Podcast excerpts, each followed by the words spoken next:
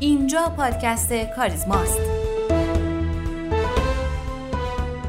در پادکست کاریزما در مورد اقتصاد حرف می‌زنیم. علل خصوص بازار سرمایه. من آرام نظری و میسم رحمتی کارشناس ارشد مالی از گروه مالی کاریزما با شما هستیم. مرور اخبار این هفته. این روزها مذاکرات هسته‌ای مجددا کانون توجه عموم قرار گرفته. نشست هفته گذشته ایران با یک به علاوه چهار در حالی به پایان رسید که به نظر می رسید دو طرف ارزیابی مثبتی از اولین دیدار نداشتند. اخبار حاکی از اینه که پس از وقفه کوتاه ادامه مذاکرات از روز پنجشنبه 18 آذر در وین از سر گرفته میشه. و باز هم ارز ترجیحی 4200 تومانی که محل مناقشات شده. در هفته ای که گذشت وزیر بهداشت مدعی شد که ارز 4200 تومانی دارو حذف نمیشه. در ادامه رئیس کمیسیون اقتصادی مجلس هم گفت که ارز 4200 تومانی حذف نمیشه و فقط شیوه تخصیص ارز تغییر می‌کنه. به این صورت که به جای دادن این ارز به واردات به طرف مصرف کننده یعنی به مردم و اخشار کم درآمد تزریق میشه. معاون پارلمانی وزیر اقتصاد هم خبر از در نظر گرفتن 100 هزار میلیارد تومن یارانه برای این منظور در بودجه 1401 داده. بنا به گفته معاون رئیس جمهور لایحه بودجه 1401 در دولت نهایی شده و این لایحه یک شنبه آینده به مجلس میره. گویا یکی از ویژگی های درآمدی این لایحه کاهش معنادار فروش اوراقه که طبق آخرین اخبار به 40 هزار میلیارد تومن کاهش پیدا کرده. و این در حالیه که در سال آینده باید 200 هزار میلیارد تومن از اوراق فروخته شده در سال گذشته و امسال باز پرداخت بشن. قربانزاده رئیس سازمان خصوصی سازی اعلام کرد که 10 درصد پالایشگاه شازن به صورت عرضه اولیه و به طریق حراج یا ثبت سفارش واگذار میشه. از بورس و اخبار کدال هم بگیم. چند افزایش سرمایه دیگه در این هفته داشتیم که شامل نمادهای کیزون وبشر بمیلا و خابر و چند نماد کوچک دیگه بود که در مراجع ثبت شرکت ها به ثبت رسیدند. و بالاخره بعد از کش های فراوان شرکت های سایپا و ایران خودرو نرخ های محصولات جدید خودشون رو روی کدال گذاشتن و با تمام این موضوعات همچنان اختلاف بین قیمت بازار و این دو شرکت زیاده. گفتنیه که این دو نماد روز چهارشنبه باز بازگشایی شدند.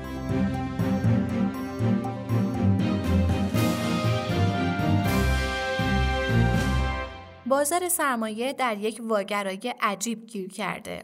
دلار به بالای سی هزار تومن رفته و به طبع اون بازارهای کالایی هم رشد کرده. از اول سال دلار 25 درصد، سکه 16 درصد ولی بازار سرمایه حدود 1.5 درصد رشد رو به ثبت رسونده. اگر نگاهی هم به بازار خودرو یا ملک بندازیم می‌بینیم که این بازار هم در چند وقت گذشته رشد کردن. بازار سرمایه همچنان ارزش معاملات کمی رو تجربه می‌کنه و سهامداران منتظر معجزه در این بازار هستند.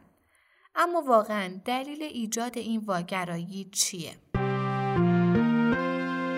سلام مجدد خدمت شما شنوندگان عزیز و گرامی پادکست کاریزما به 56 مین اپیزود گوش می‌کنید که در چهارشنبه 17 آذر 1400 ضبط شده. در کنار آقای رحمتی در خدمت شما هستیم. آقای رحمتی سلام خوش آمدید. من هم سلام عرض می‌کنم خدمت شما و تمام شنوندگان عزیز.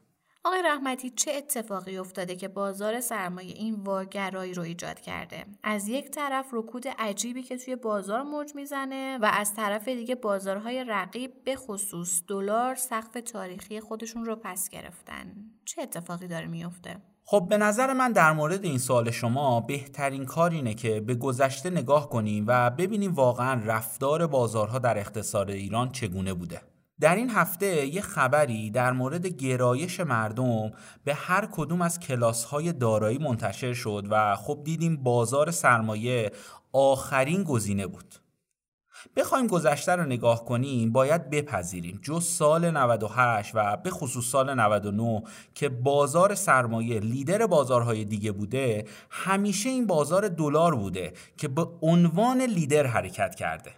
در هر حال به دلایل مختلف بورس ایران هیچ وقت چند سال مستمر و متوالی گزینه اول سرمایه گذاری مردم ایران نبوده و سالهای مثل سال 99 یک استثناء بوده در این مسیر تا نتیجه یک کار برنامه ریزی شده. اما متاسفانه همیشه گزینه اول بهترین نیست و باز هم این رو میشه از دیتای تاریخی فهمید. وقتی به بازدهی بازارهای اقتصاد ایران نگاه می‌کنیم متوجه میشیم. همین بازار سرمایه که هیچ وقت گزینه اول سرمایه گذاری نبوده در دوره های پنج ساله بهترین بازدهی رو داشته. البته باید بگم دلیل این امر کمی پیچیدگی و گسترده بودن این بازاره. بازار سرمایه یه بازار تخصصیه که متاسفانه سیاستگزار در اقتصاد ایران هنوز به پتانسیلای این بازار پی نبرده و به همین دلیل بیشتر افراد در دوره های کوتاه سر به این بازار می‌زنن. شاید یکی از رسالت های ما هم در این پادکست این باشه که بتونیم افراد رو نسبت به این بازار آگاهتر و حرفه‌ای تر کنیم. قطعا همینطوره. وضعیت بازار در هفته آینده به چه صورته؟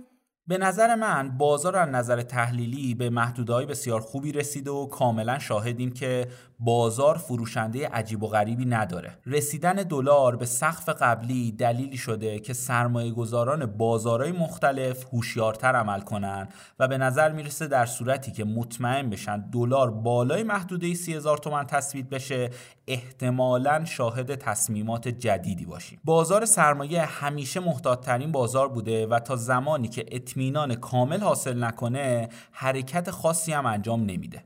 به نظر من هفته دیگه می‌تونه بازار سرمایه حرکت خوبی رو انجام بده. نگاهی به صنایع مختلف بندازیم خواهیم دید. رشد آروم و آهسته دلار نیمایی می‌تونه محرک خوبی برای دلار محورایی مثل پتروشیمی و فولادیا باشه. در گروه های کوچیک هم شرایط نسبتا مناسبه. مثلا در گروه غذایی حذف دلار 4200 کاملا می‌تونه روی سوداوری سال بعد این گروه اثر بذاره. در برخی از نمادهای این گروه طرحهای توسعه جذابی پیدا میشه که می‌تونه گزینه سرمایه گذاری جذابی هم باشه. در پالایشیا هم با حرکت خوب نفت و رشد آروم دلار نیما به نظر گزارش های حسابرسی شده اونا جو خوبی رو مخابره می‌کنه. شبریز و شبندر و شاوان می‌تونه گزینه مناسبی در این گروه باشه. هرچند از نظر پی بی شاوان کمترین پی بی رو در این گروه داره. در این هفته هم خبرهایی از بهره مالکانه در بودجه 1401 اومد و کمی بازار رو ترسون ولی به نظر من اتفاق عجیبی نیست و گزارش های خوبی در زیر مجموعه ها در حال وقوعه. که گل گزارش های جالبی رو در زیر مجموعه داره و نشون میده در دل این شرکت چه دارایی خوبی نشسته. زیر مجموعه که گل در 6 ماهه به سود 5226 میلیارد ریال رسیدن کچادو و معادن هم می‌تونه گزینه های مناسب دیگه باشه. اگر از نظر تکنیکالی هم به بازار نگاهی بندازیم می‌بینیم که شاخص کل دوباره رسیده به حمایت یک میلیون و هزار واحد و خدا رو شاهد واکنش مثبت به این محدوده هم بودیم. در شاخص هموزنم حمایت 360 هزار واحد حفظ شده و نکته مثبت در هر دو نمودار ایجاد واگرایی مثبته که می‌تونه هفته بعد رو هفته خوبی رقم بزنه.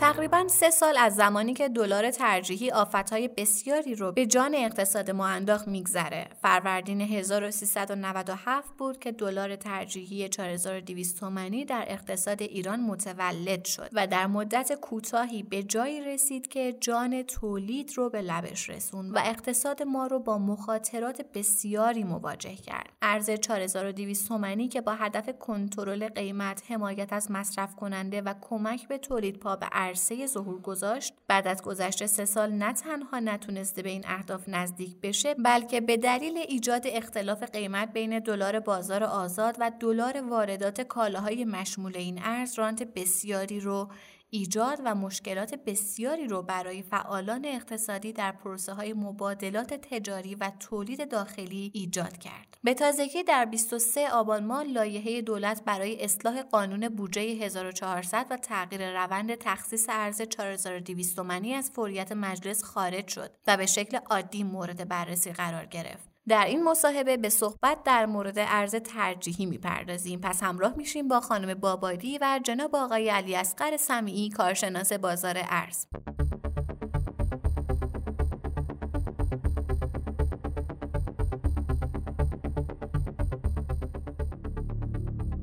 توی این پادکست ما قصد داریم در خصوص ارز 4200 و مشکلاتی که بر سر راه اقتصاد ما قرار داده صحبت کنیم.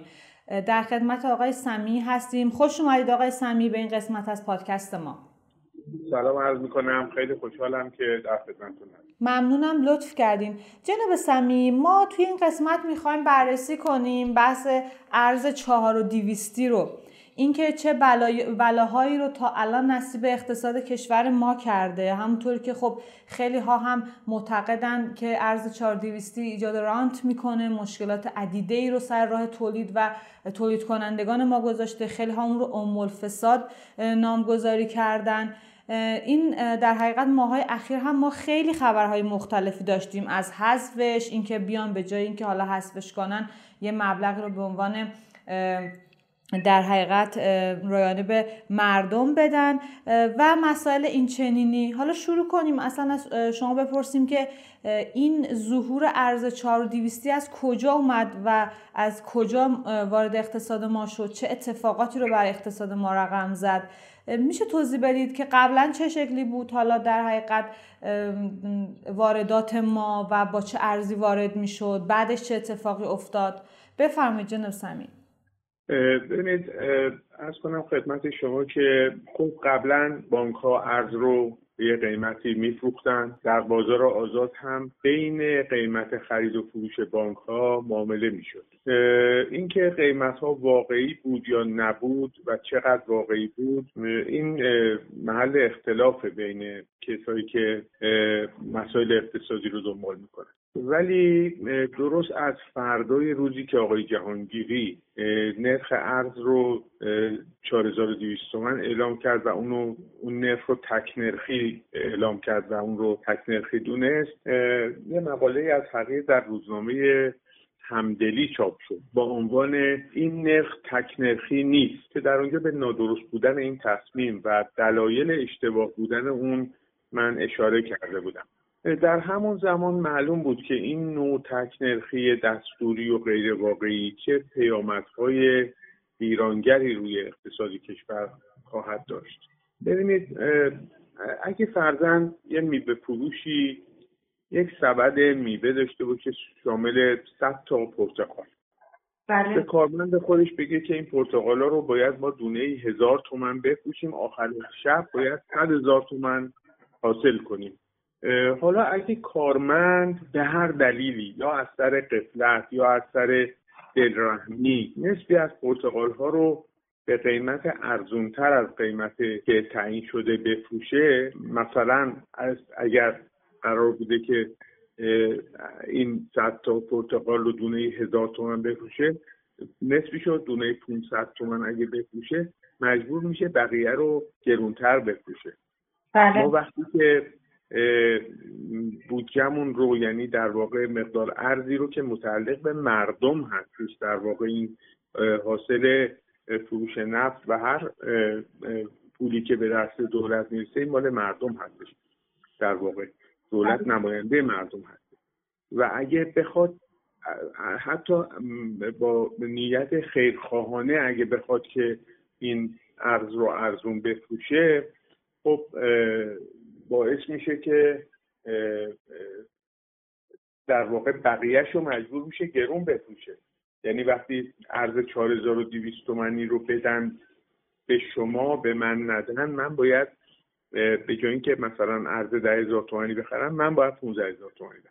این این یک اشکالی هست که اینجا پیش میاد. اشکال دیگه این که ببینید آقایون میگن که ما ارز 4200 تومانی رو برای کالاهای اساسی میدیم به خاطر اینکه به مردم کمک کنیم. به اصطلاح خودشون می‌خوان به طبقه مستضعف و به طبقه آسیب پذیر کمک کنن. من سوالم از آقایون اینه هستش که کدوم طبقه هستن که گوشت بیشتر مصرف می‌کنن؟ اگر که شما گوشت رو ارزون وارد کنین و به مردم بدید آیا طبقه فرودست و کم بنیه بیشتر گوشت مصرف می‌کنن که سالی یه بارم آب گوشتگیرشون نمیاد بخورن یا بنده که هر روز چلو کباب می‌خورم کدوممون بیشتر استفاده می‌کنیم از این رانت؟ از این سوبسید کدوم ما بیشتر سود می‌بریم؟ این یه اشکال دیگه. اشکال دیگه این که ببینید وقتی شما با ارز 4200 تومانی گوشت وارد می‌کنید کسی که دامداری می‌کنه و علوفه رو به قیمت آزاد می‌خره. مسائل دیگر رو اجاره ملک رو برق رو آب رو کارگر رو همه چی رو با قیمت های واقعی داره پرداخت می‌کنه. براش صرف نمی‌کنه که گوشتش رو ارزون بفروشه و وقتی شما گوشت ارزون وارد می‌کنید این دامدار ما ورشکست میشه. بله. یا یا باید ورشکست بشه یا دست به تقلب بزنه. و شروع کنه گوسفنداش رو از راه های غیرقانونی صادر کنه به کشورهای بنابراین این هم یه اشکال دیگه این ارز هستش. حتی بازارساز اگه به دلایل خیرخواهانه هم بخواد مقداری از ارز کشور رو با قیمت غیر واقعی و ارزون تر از بازار در واقع عرضه بکنه طبعا متقاضیانی هستن که دستشون از اون ارز ارزون کوتاهه. اونا مجبور میشن که ارز مورد نیاز خودشون رو گرونتر بخرن. یعنی مقدار تخفیفی که به گروه اول داده میشه طبعا از جیب گروه دوم میره.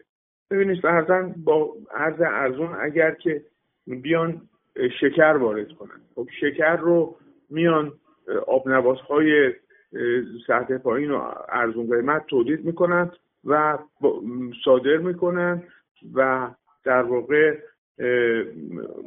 با ارز 4200 تومانی وارد کردن و با ارز 28000 تومانی صادر کردن.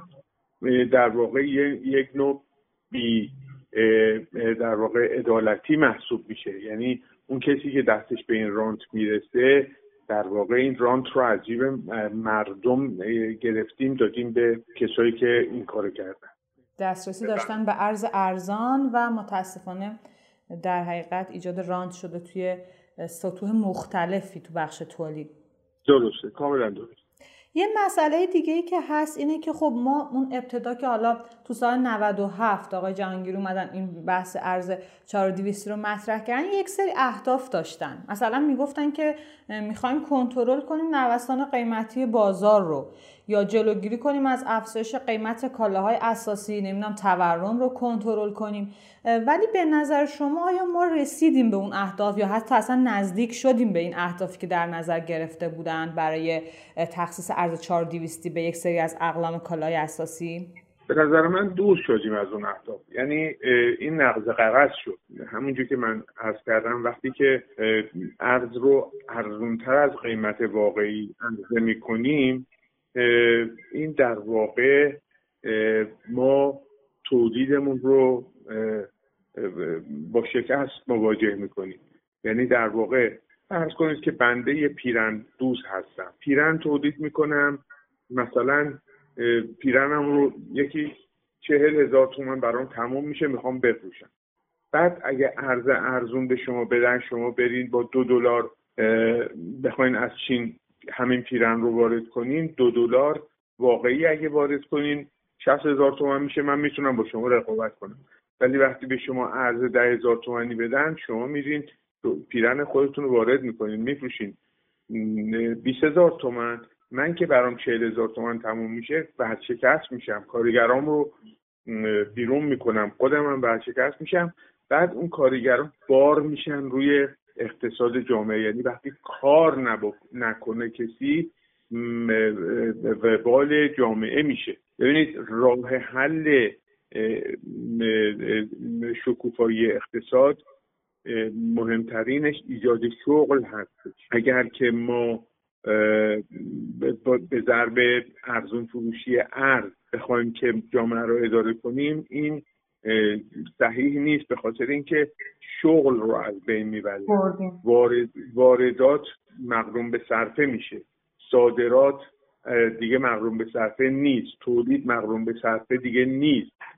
وقتی تولید مقروم به صرفه نباشه شغل ها از بین میرن. بیکاری زیاد میشه. نرخ بیکاری بالا میره. ببینید وقتی که شغل ایجاد میشه و کارگرها مشغول کار میشن. بازم شغل هستش.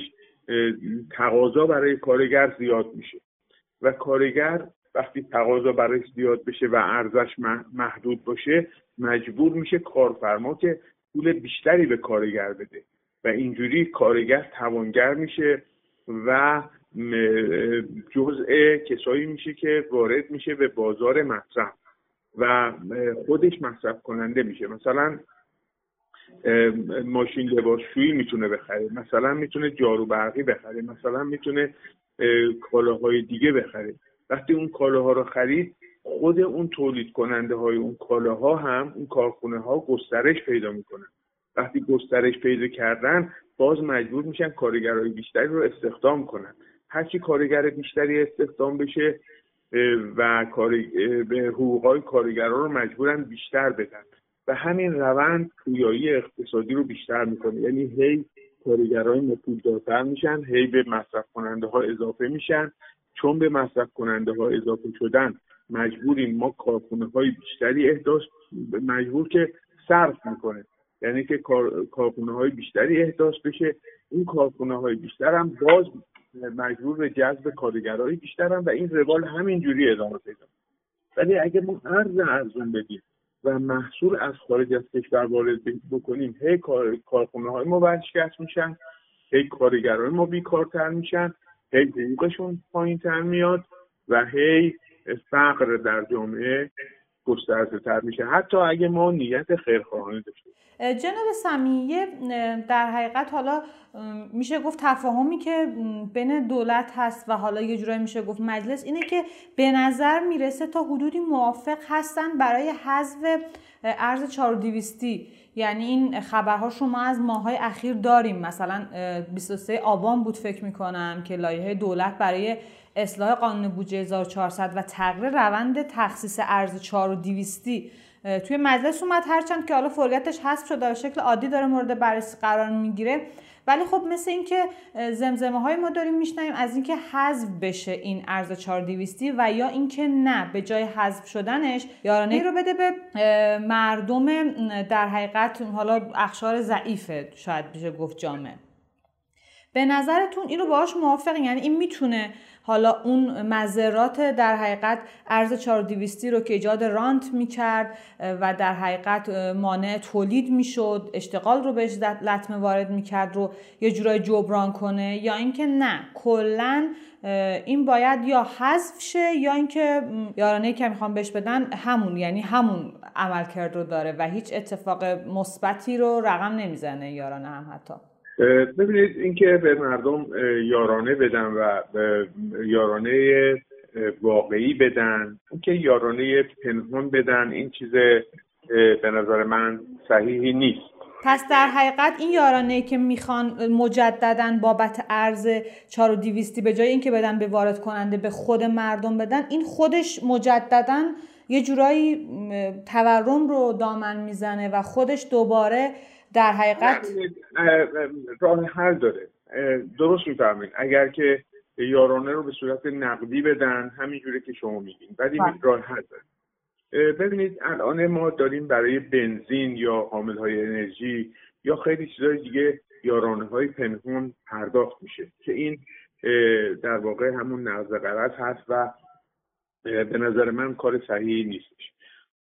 ولی اینکه یارانه رو نقدی هم پرداخت کنن این هم از نظر اینکه ایجاد تورم می‌کنه در جامعه این هم نمی‌تونه به اون صورت صحیح باشه. راه حلش اینه. من توی مقاله هم باز به این مسئله اشاره کردم. به نظر من یارانه های پنهان هست. بشه در سه جا فقط اجازه داشته باشه دولت که یارانه پرداخت کنه. به هر مقدار یکی بهداشت و درمان بله. یکی, آموز... یکی آموزش و پرورش و یکی هم امنیت و قضاوت. این سه جا رو هر چقدر عجیب مردم از بیت المال پرداخت بکنه مانعی نداره. قانون اساسی هم بهش اجازه داده. و این لازم هست. ولی جاهای دیگه یارانه پرداخت نکنه. اگر خواست به مردم کمک بکنه راه حلش اینه که فرزن ببینید الانه اگر که بیان فردا بنزین رو به قیمت واقعی بکنن و بکنن لیتری 15 هزار تومن ممکنه که مردم اعتراض کنن ناراحت بشن و بگن که این کار خوب نیست. ولی اگر بیان ببینید الان بنزین رو 1500 تومن دارن میدن. یارانه ای هم که دارن پرداخت می‌کنن 45 هزار تومن در ماه هست بیان بگن به جای این یارانه 45 هزار تومنی که به شما میدیم ما سی لیتر بنزین میدیم ماهیانه به شما. یعنی 1500 تومنتون رو در واقع لیتری 1500 تومن سی لیتر بنزین به هر ایرانی میفروشیم. حالا اگه بنزین گرون بشه دیگه ناراضی کسی نمیشه. یعنی من که سی لیتر بنزین دارم می‌خوام بفروشم یا می‌خوام تو اتومبیلم استفاده کنم. ولی اگه بیشتر از سی لیتر مصرف داشتم باید بیام بنزین شما رو بخرم. یا بنزین اون آقایی رو که ماشین نداره رو بخرم. و الان دیگه وقتی که من به جای 45 هزار تومنم سی لیتر بنزین می‌گیرم اگر این سی لیتر بنزینم رو 300 هزار تومن بفروشم یا بفروشم یا حتی 600 هزار تومن بفروشم پرسندم. به خاطر اینکه بنزین خودمه و گرونتر فروختم. روزانه ما 100 میلیون لیتر الان بنزین مصرف داریم. خب این بنزینی که مصرف داریم ما حدود سی میلیون لیترش داره قاچاق میشه. به خاطر اینکه ارزونه در ایران و در خارج از کشور گرون. بله. خب این از قاچاق این سی میلیون لیتر جلوگیری میشه. از طرف دیگه اگر بنزین به قیمت واقعیش در بیاد اون هفتاد میلیون لیتری هم که داره الان مصرف میشه و به نظر من اصراف داره میشه الگوی مصرف در جامعه اصلاح میشه. بنابراین از این طریق هوا هم کمتر آلوده میشه. بیماری هم کمتر به وجود میاد. هزینه های بیماری هم کمتر میشه. ببینید خیلی مواهب داره واقعی شدن قیمت ها. از جمله قیمت ارز باید واقعی و واحد باشه. اینکه ما ارز 4200 تومانی رو حذف کنیم ولی ارز 12000 تومانی رو باز دوباره به وجود بیاریم و بازار 28000 تومان باشه این غلطه. یعنی اگر ما حتی ارز 28000 تومانی رو بیاریم و بازار 32000 تومان باشه بازم غلطه. یعنی ما باید اجازه بدیم بازار خودش قیمت خودش رو تعیین کنه بالا پایین رو خودش تعیین کنه و بانک مرکزی وظیفه نظارتی داشته باشه و فقط وظیفش این باشه که از تلاطمات به وسیله تزریق مثبت و منفی جلوگیری کنه. خیلی ممنونم جناب سمی لطف کردیم. ممنونم از اینکه تو این قسمت از پادکست کاریزما با ما بودیم